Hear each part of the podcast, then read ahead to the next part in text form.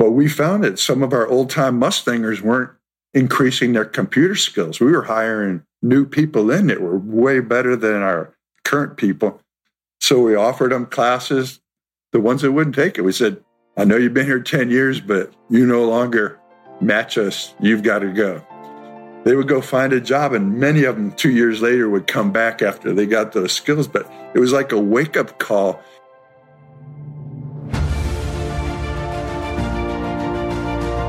Hello, and welcome to the Daily Helping with Dr. Richard Schuster. Food for the brain, knowledge from the experts, tools to win at life.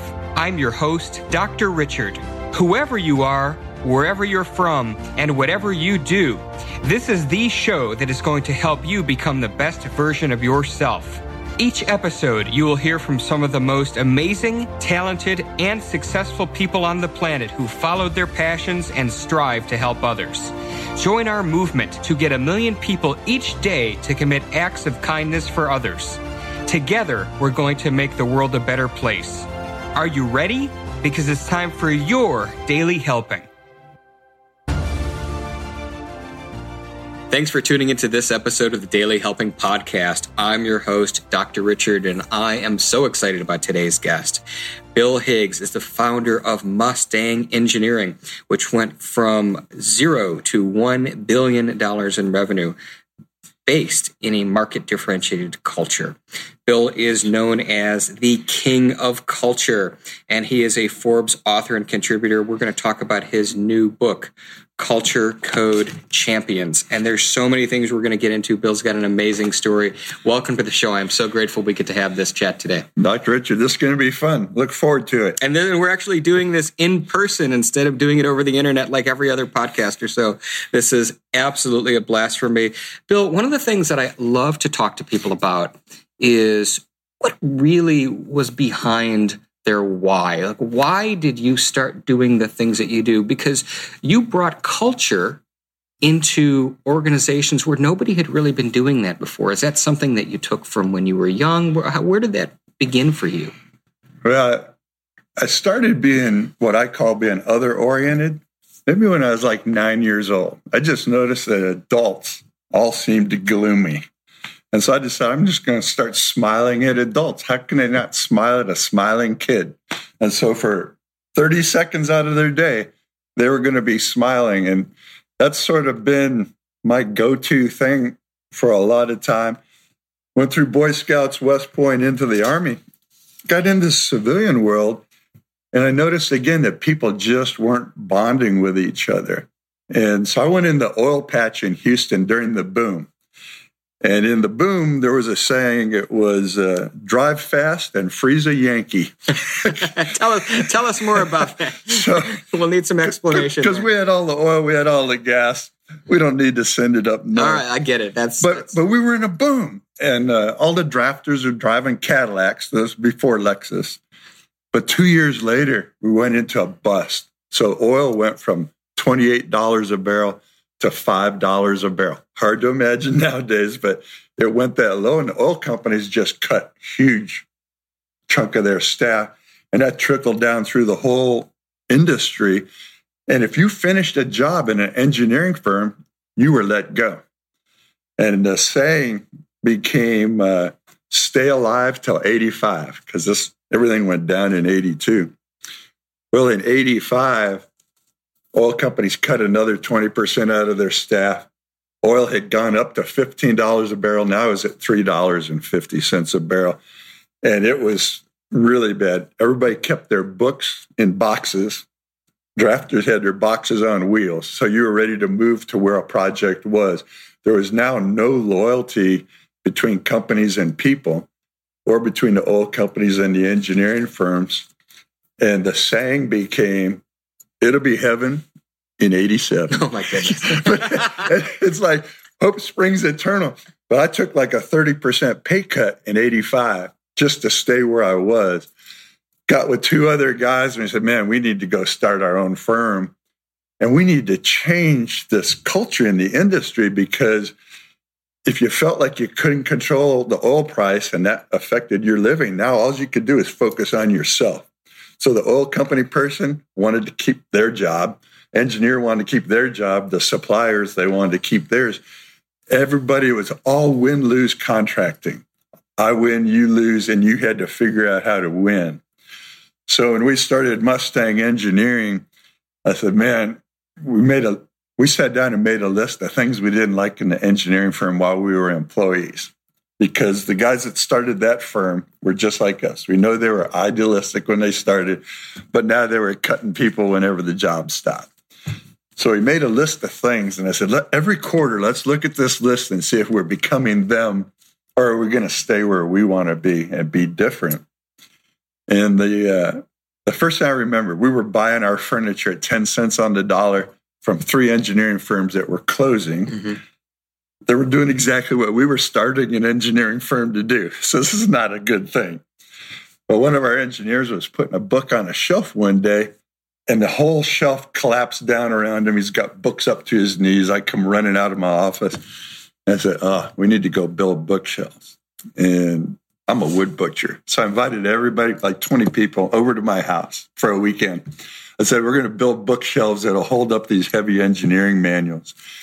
Well, everybody came and are all working in the driveway. They're meeting my neighbors. I'm making sawdust. My two partners are staining things. One of them got stain all over him. The other one's pretty neat.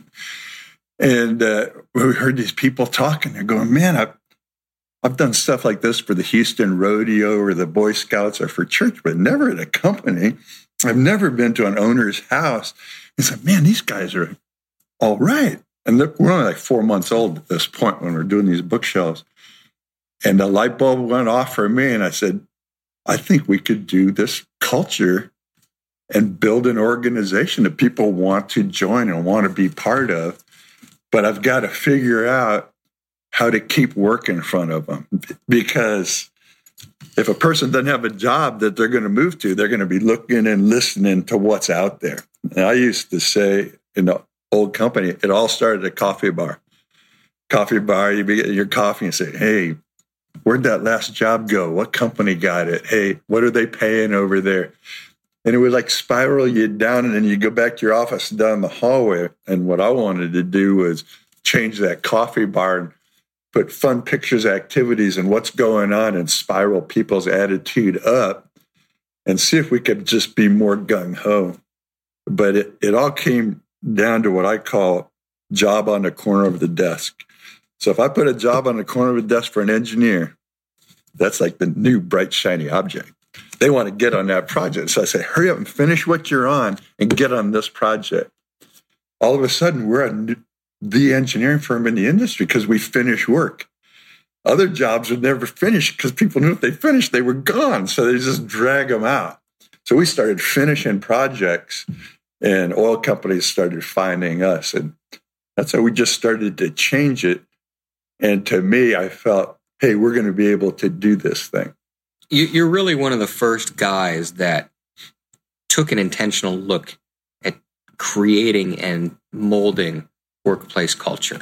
So you've been you've been doing this for decades now, and yeah, you're thirty plus years. Thirty plus years, and you know, as I said in the year intro, that Forbes has recognized you as as their representative for workplace culture. Mm-hmm.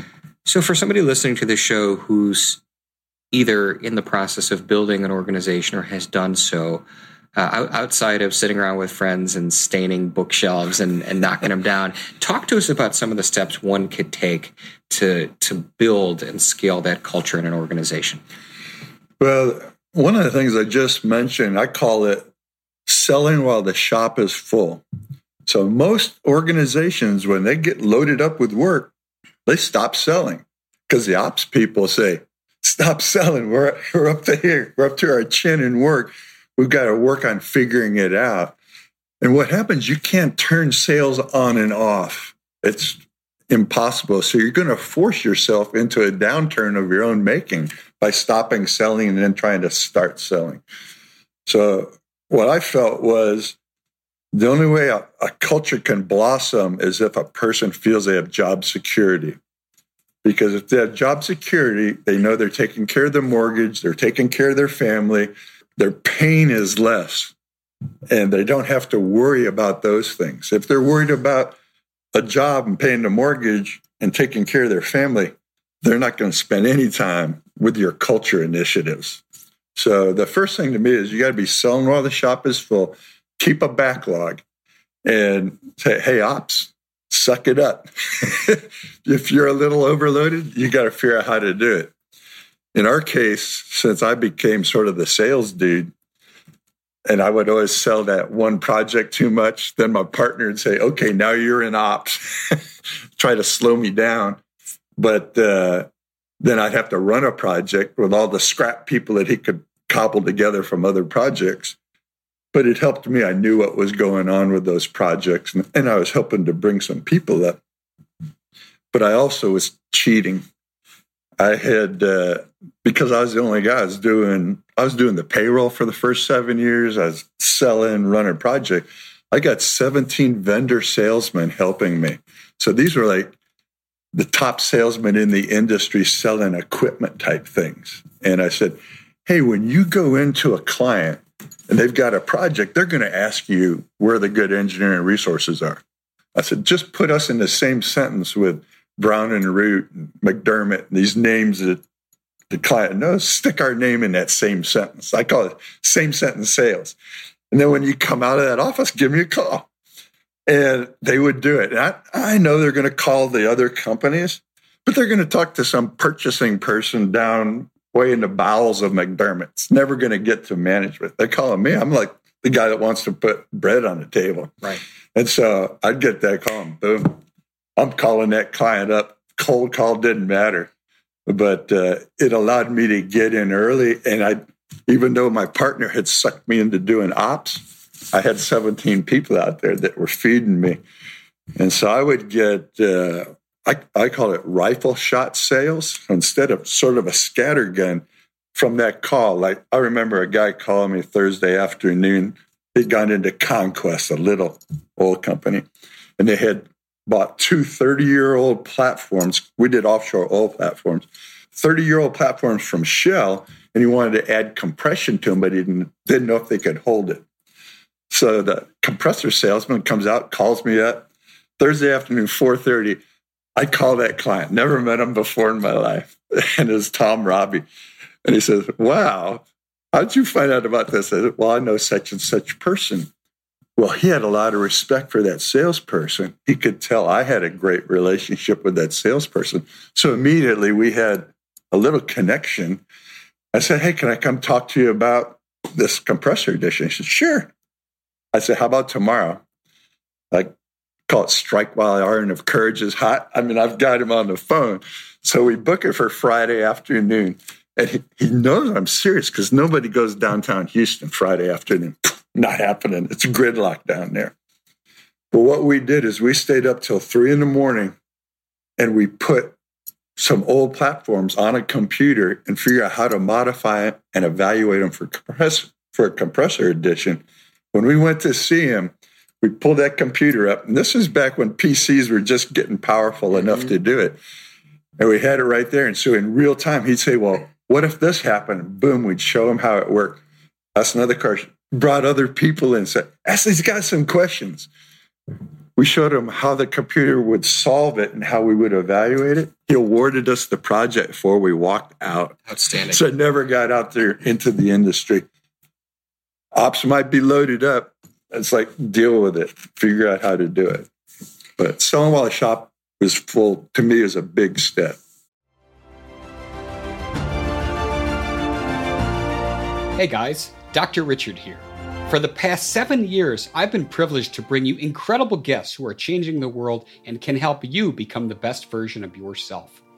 I'm really excited to share with you a new quiz that I created based on my clinical training that will curate for you a custom list of my top episodes and actionable strategies to help you wherever you are on your journey. All you need to do is go to drrichardschuster.com to take it, and it's 100% free. You'll be taking the next step on the journey to unlocking the power of you, and I can't wait to see where you'll go.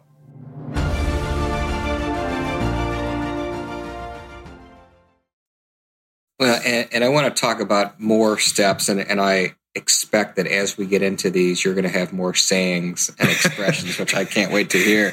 Uh, freezing the Yankee, I think, is still uh, my favorite one so far. But I wanted to ask you this question in all seriousness. Uh, there, there is a prevailing wind that a lot of people are starting to identify in the corporate space now, where we're moving towards a gig economy. And when we move to a gig economy where essentially the whole world is a contractor, how do you build a culture if that's the way that this is going? So, as we are transitioning at this point into that gig economy, talk to us about how we can apply the concepts of culture to still maintain team and, and get everybody excited about what they're doing, despite the fact that everybody's kind of out for themselves in that regard.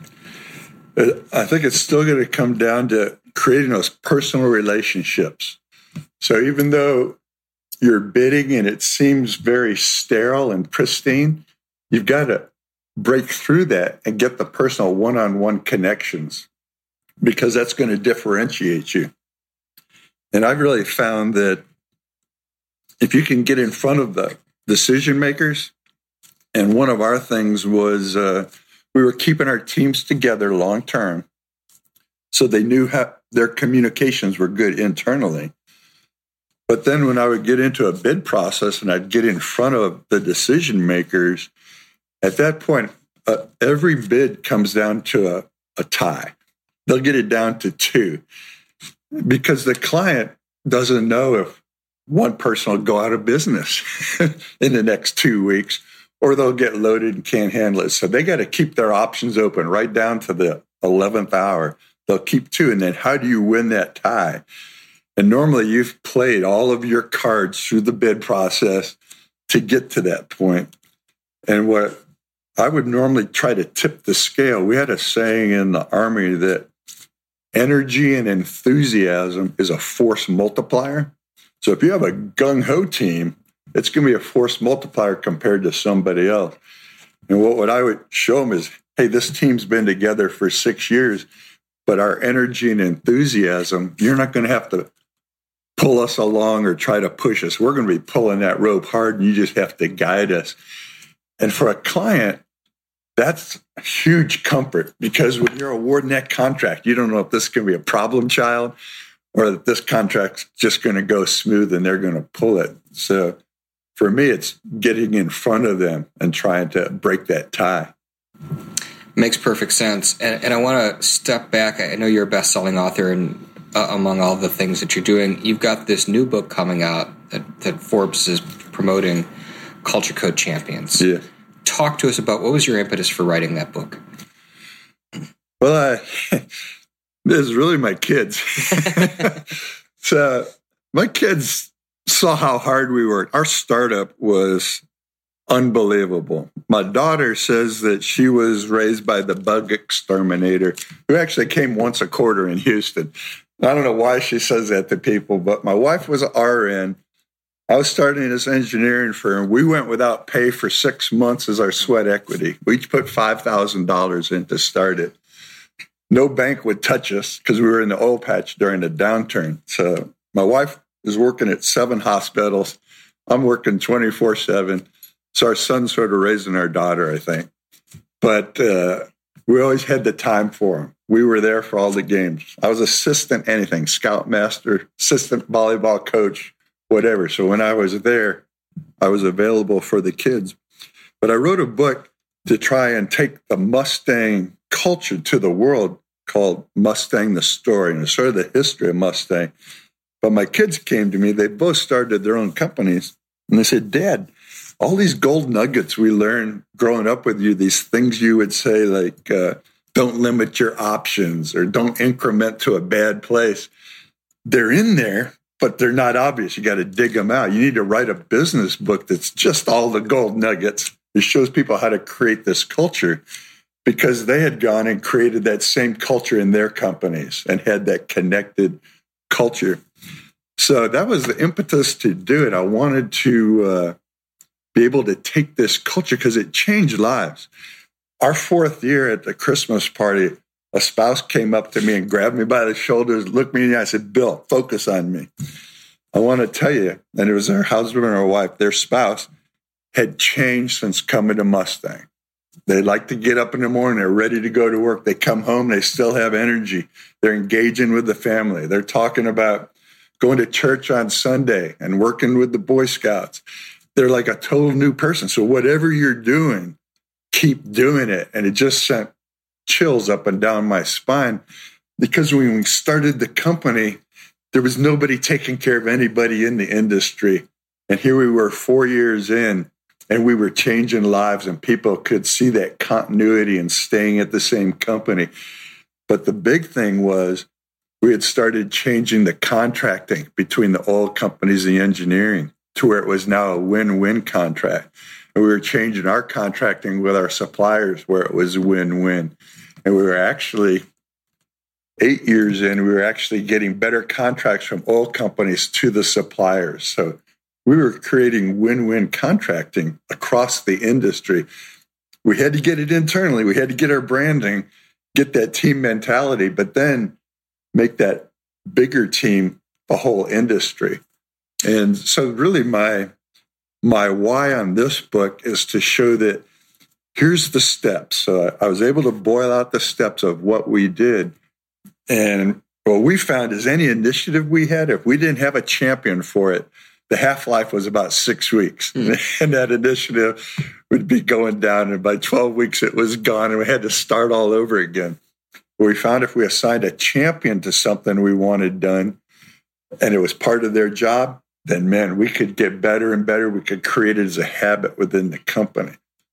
So the seven steps that I've got, I want companies, organizations to assign a champion to each one, and you do them in a certain order, and you'll build a culture. It'll take 18 to 24 months to move your culture, but you can change your current culture. And for us, it went big time to the bottom line. For every organization, you change this culture and you stop changing people all the time, your bottom line is going to go up two to three percent. So if you're making a 5% bottom line, it's go to go to seven to eight. For us, the industry was 4%. We were in the 18 to 22%, which just blew people's mind, but it was the efficiencies that we had due to that culture. So that's what I'm trying to take. We took it to the world, have offices around the world with that culture. I know it it works. And we just want to get a lot of people trying to do it. I love that. And so you've got these seven steps that are done in sequence. Take mm-hmm. us through some of these. Take us through the, the tenets of these steps. Well, the first one is opening up the communication top to bottom in the organization. So in the Army, it's like I knew all my privates, all my sergeants, all my lieutenants.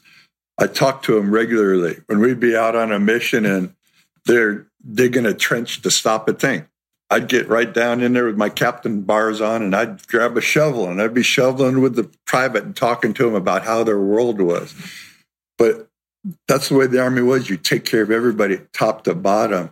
Civilian world, you need to do the same thing that management by wandering around, get out there in the organization, talking to people. But then we also got people together outside of work for parties or get togethers or a charity event. And at those, we all our managers all the way up and down the line, but they'd be mingling. So like when we did the the bookshelves, everybody was mingling and getting to know each other's hobbies and their families and their kids. So when we would get together, there was a lot of things to talk about.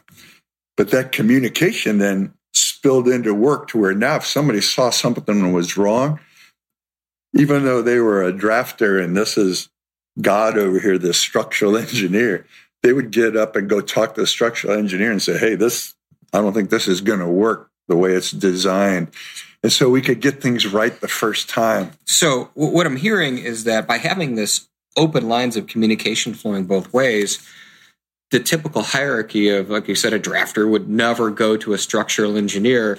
Now they felt comfortable doing that because you had built relationships between them outside of the workplace and they felt comfortable. And and it but we call it silo busting. So structural engineering was in a silo, structural drafting is in a silo, each reporting out to their boss, reporting up into the company.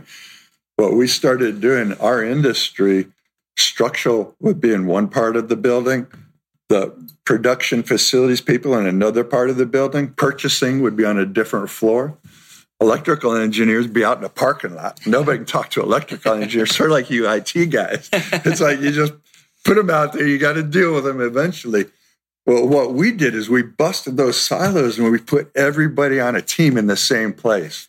So the drafters, the production, the construction people, the purchasing all together to force that communication. But then when we got together in these parties, there was also that cross communication to where they would know HR was actually an okay person. They could talk to HR right. about their problem.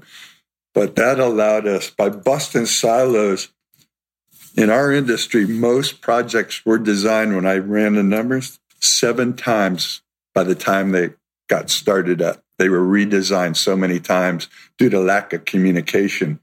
I knew that if I could get better communication and only redesign two and a half times, I'd kill the industry. Yeah, and you did. And that's what we did. exactly. All right. So open up that communication. What's that next step? Next one is to create a sense of team and get that sense of bonding. So in the Army, like if you think of the 101st Airborne Screaming Eagle, you got a Screaming Eagle patch, they got a flag, they got a song, they, they march in cadence. They do all of these trappings of a team. So what we did is we named ourselves Mustangers.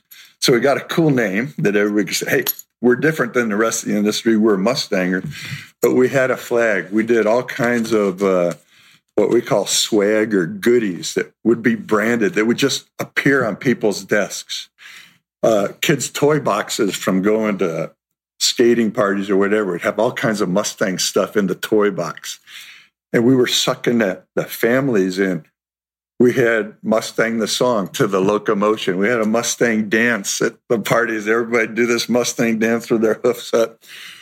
But creating that bonding and that sense of team it became where anybody they would talk to in, in the industry that was really good, they would say, man, you need to get on this team. This is where it's at. And so creating that, that bonded sense of team was a big difference maker. And we did what I call a new hire breakfast. So when people would come in, we'd have this breakfast with all the managers there. It was normally at a club, like a golf club. So a nice place. We'd hand out goodies and we'd go around and every person would stand up and say where they came from, what project they were on. And then I'd sort of riff off of that as to how our culture delivered that project for them. When a manager would talk, they would kid each other. So they'd see that, man, this was a connected management team. But we got them into that culture from like day one at that breakfast. And they would walk out with a bag full of goodies. They'd go home, they'd have a a PowerPoint slide that we didn't use, but we handed it to them so they could remember what we talked about. We'd cover all the culture points there. But creating that sense of team was a big differentiator for us.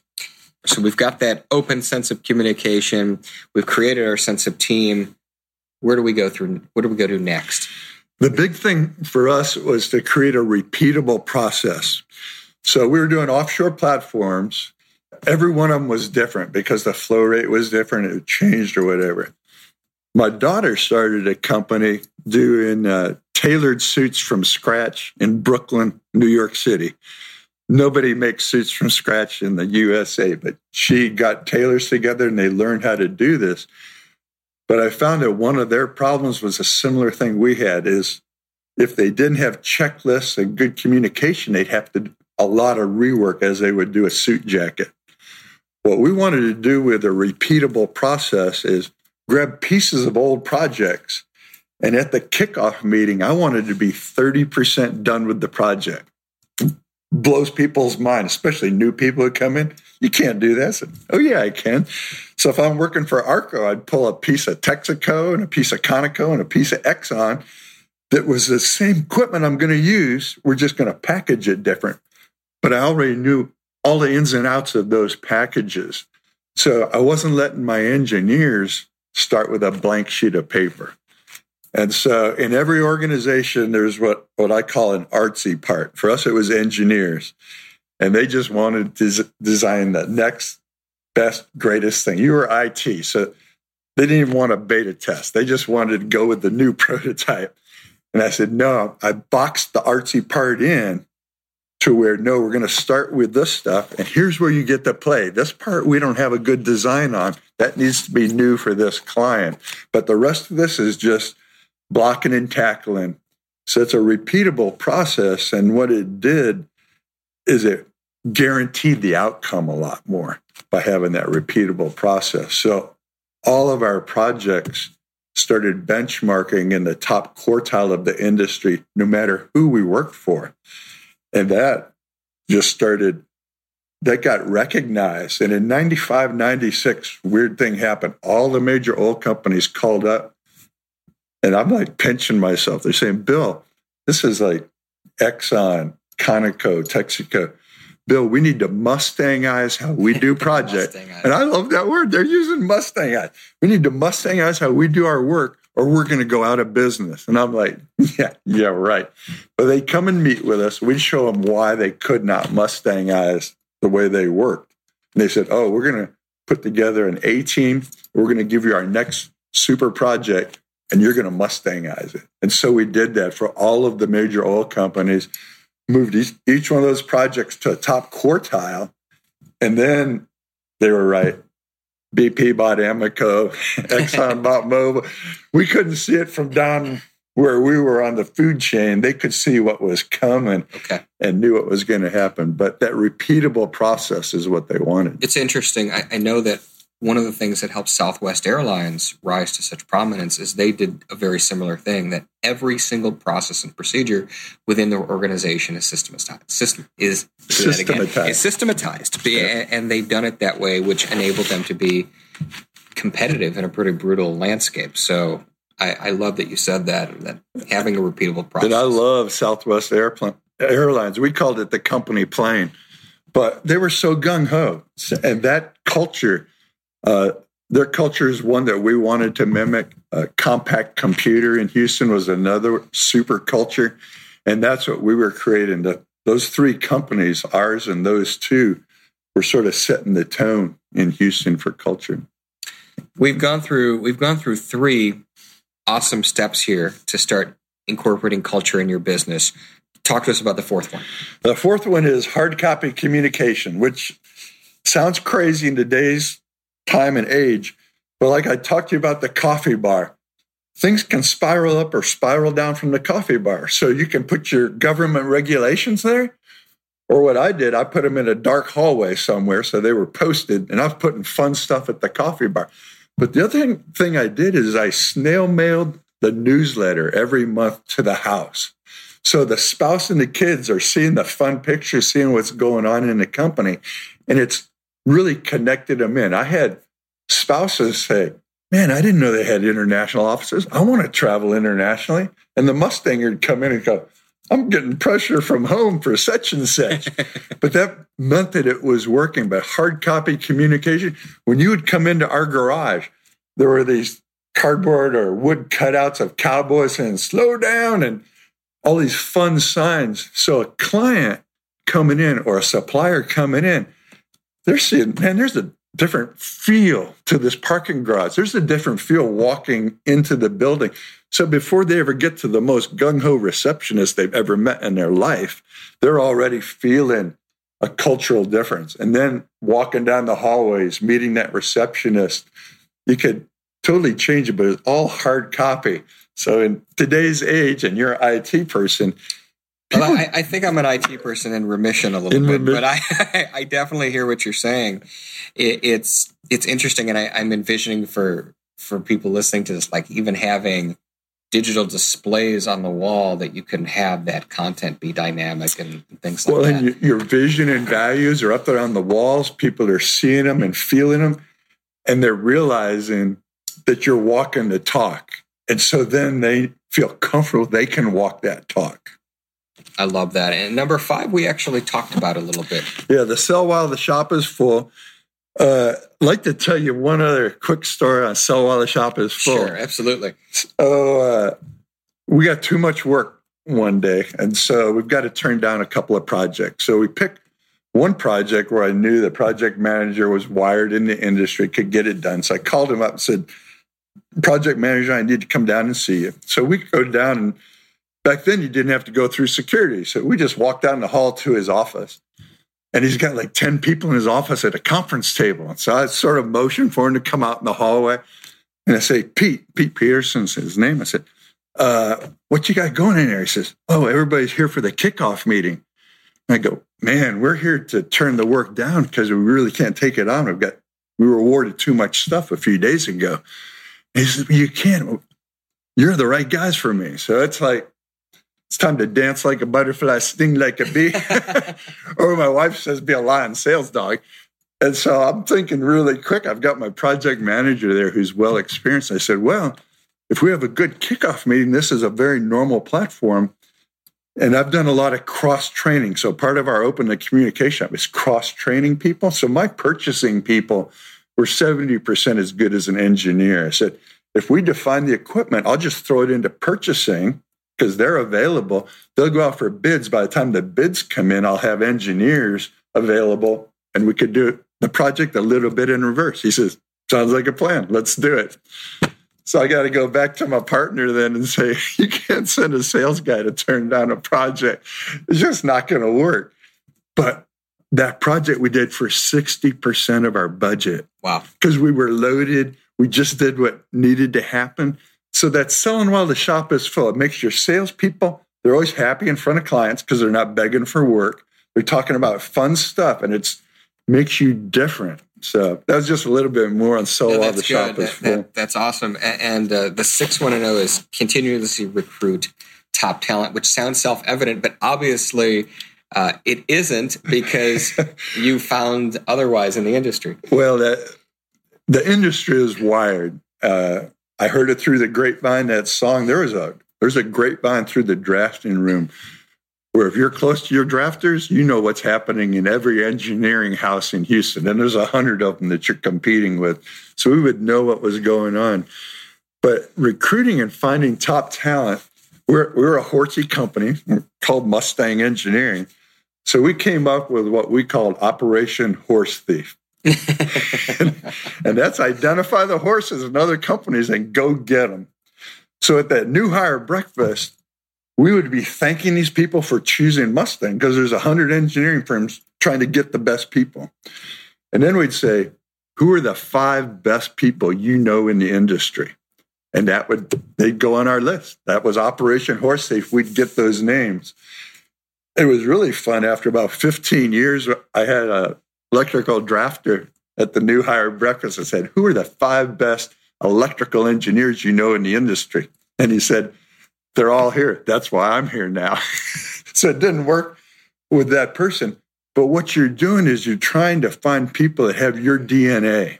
And so if people could move at our pace and work at our pace, and they're saying this person is a Mustanger, that's better than any interview because they've lived your DNA and are saying this person has the DNA. They're just being squished over where they are. You're going to free them up when they come into your organization. But we also needed to high grade in good times and bad. Uh, if you read American Icon about Alan Mulally changing Ford Motor Company, it's a really good book we were a matrix organization to where people had two bosses a technical boss and then a project boss. He changed ford motor company to a matrix which i thought was huge. We grew that way. He had to change it. But what bugged them is they went through the big downturn changed everything around. Everybody was gung-ho as soon as they started making money the silos started coming back in. They were forgetting how to just make it happen. He said man how could we stay lean in the good times like we were in the bad times. And one of our reasons for success is we were able to stay lean in the good times because there's always going to be another downturn. It's going to keep flip flopping.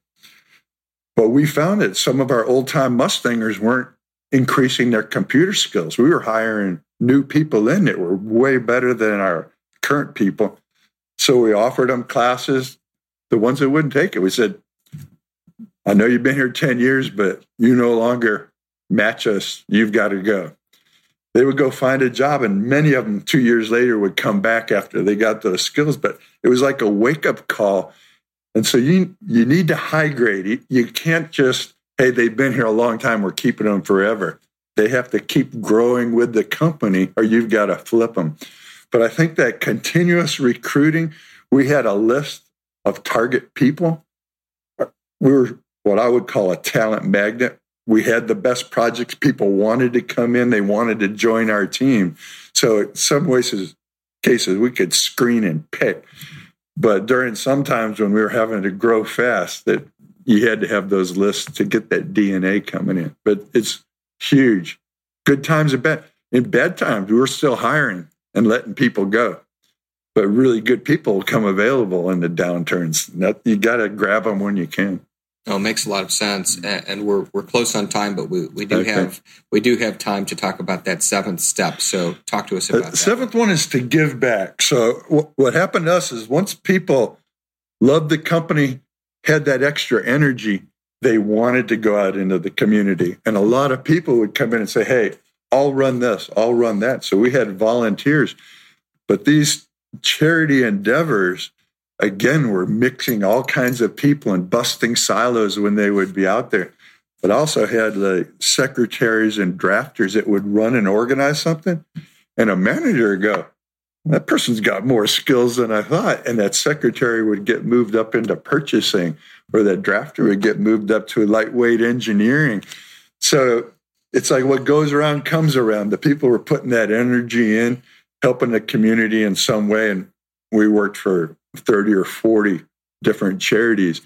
But it also came back, we'd also meet people through those charities that we'd end up bringing into the company. So it was good for the community, also good for the culture and the organization, but big piece of Mustang. I love it.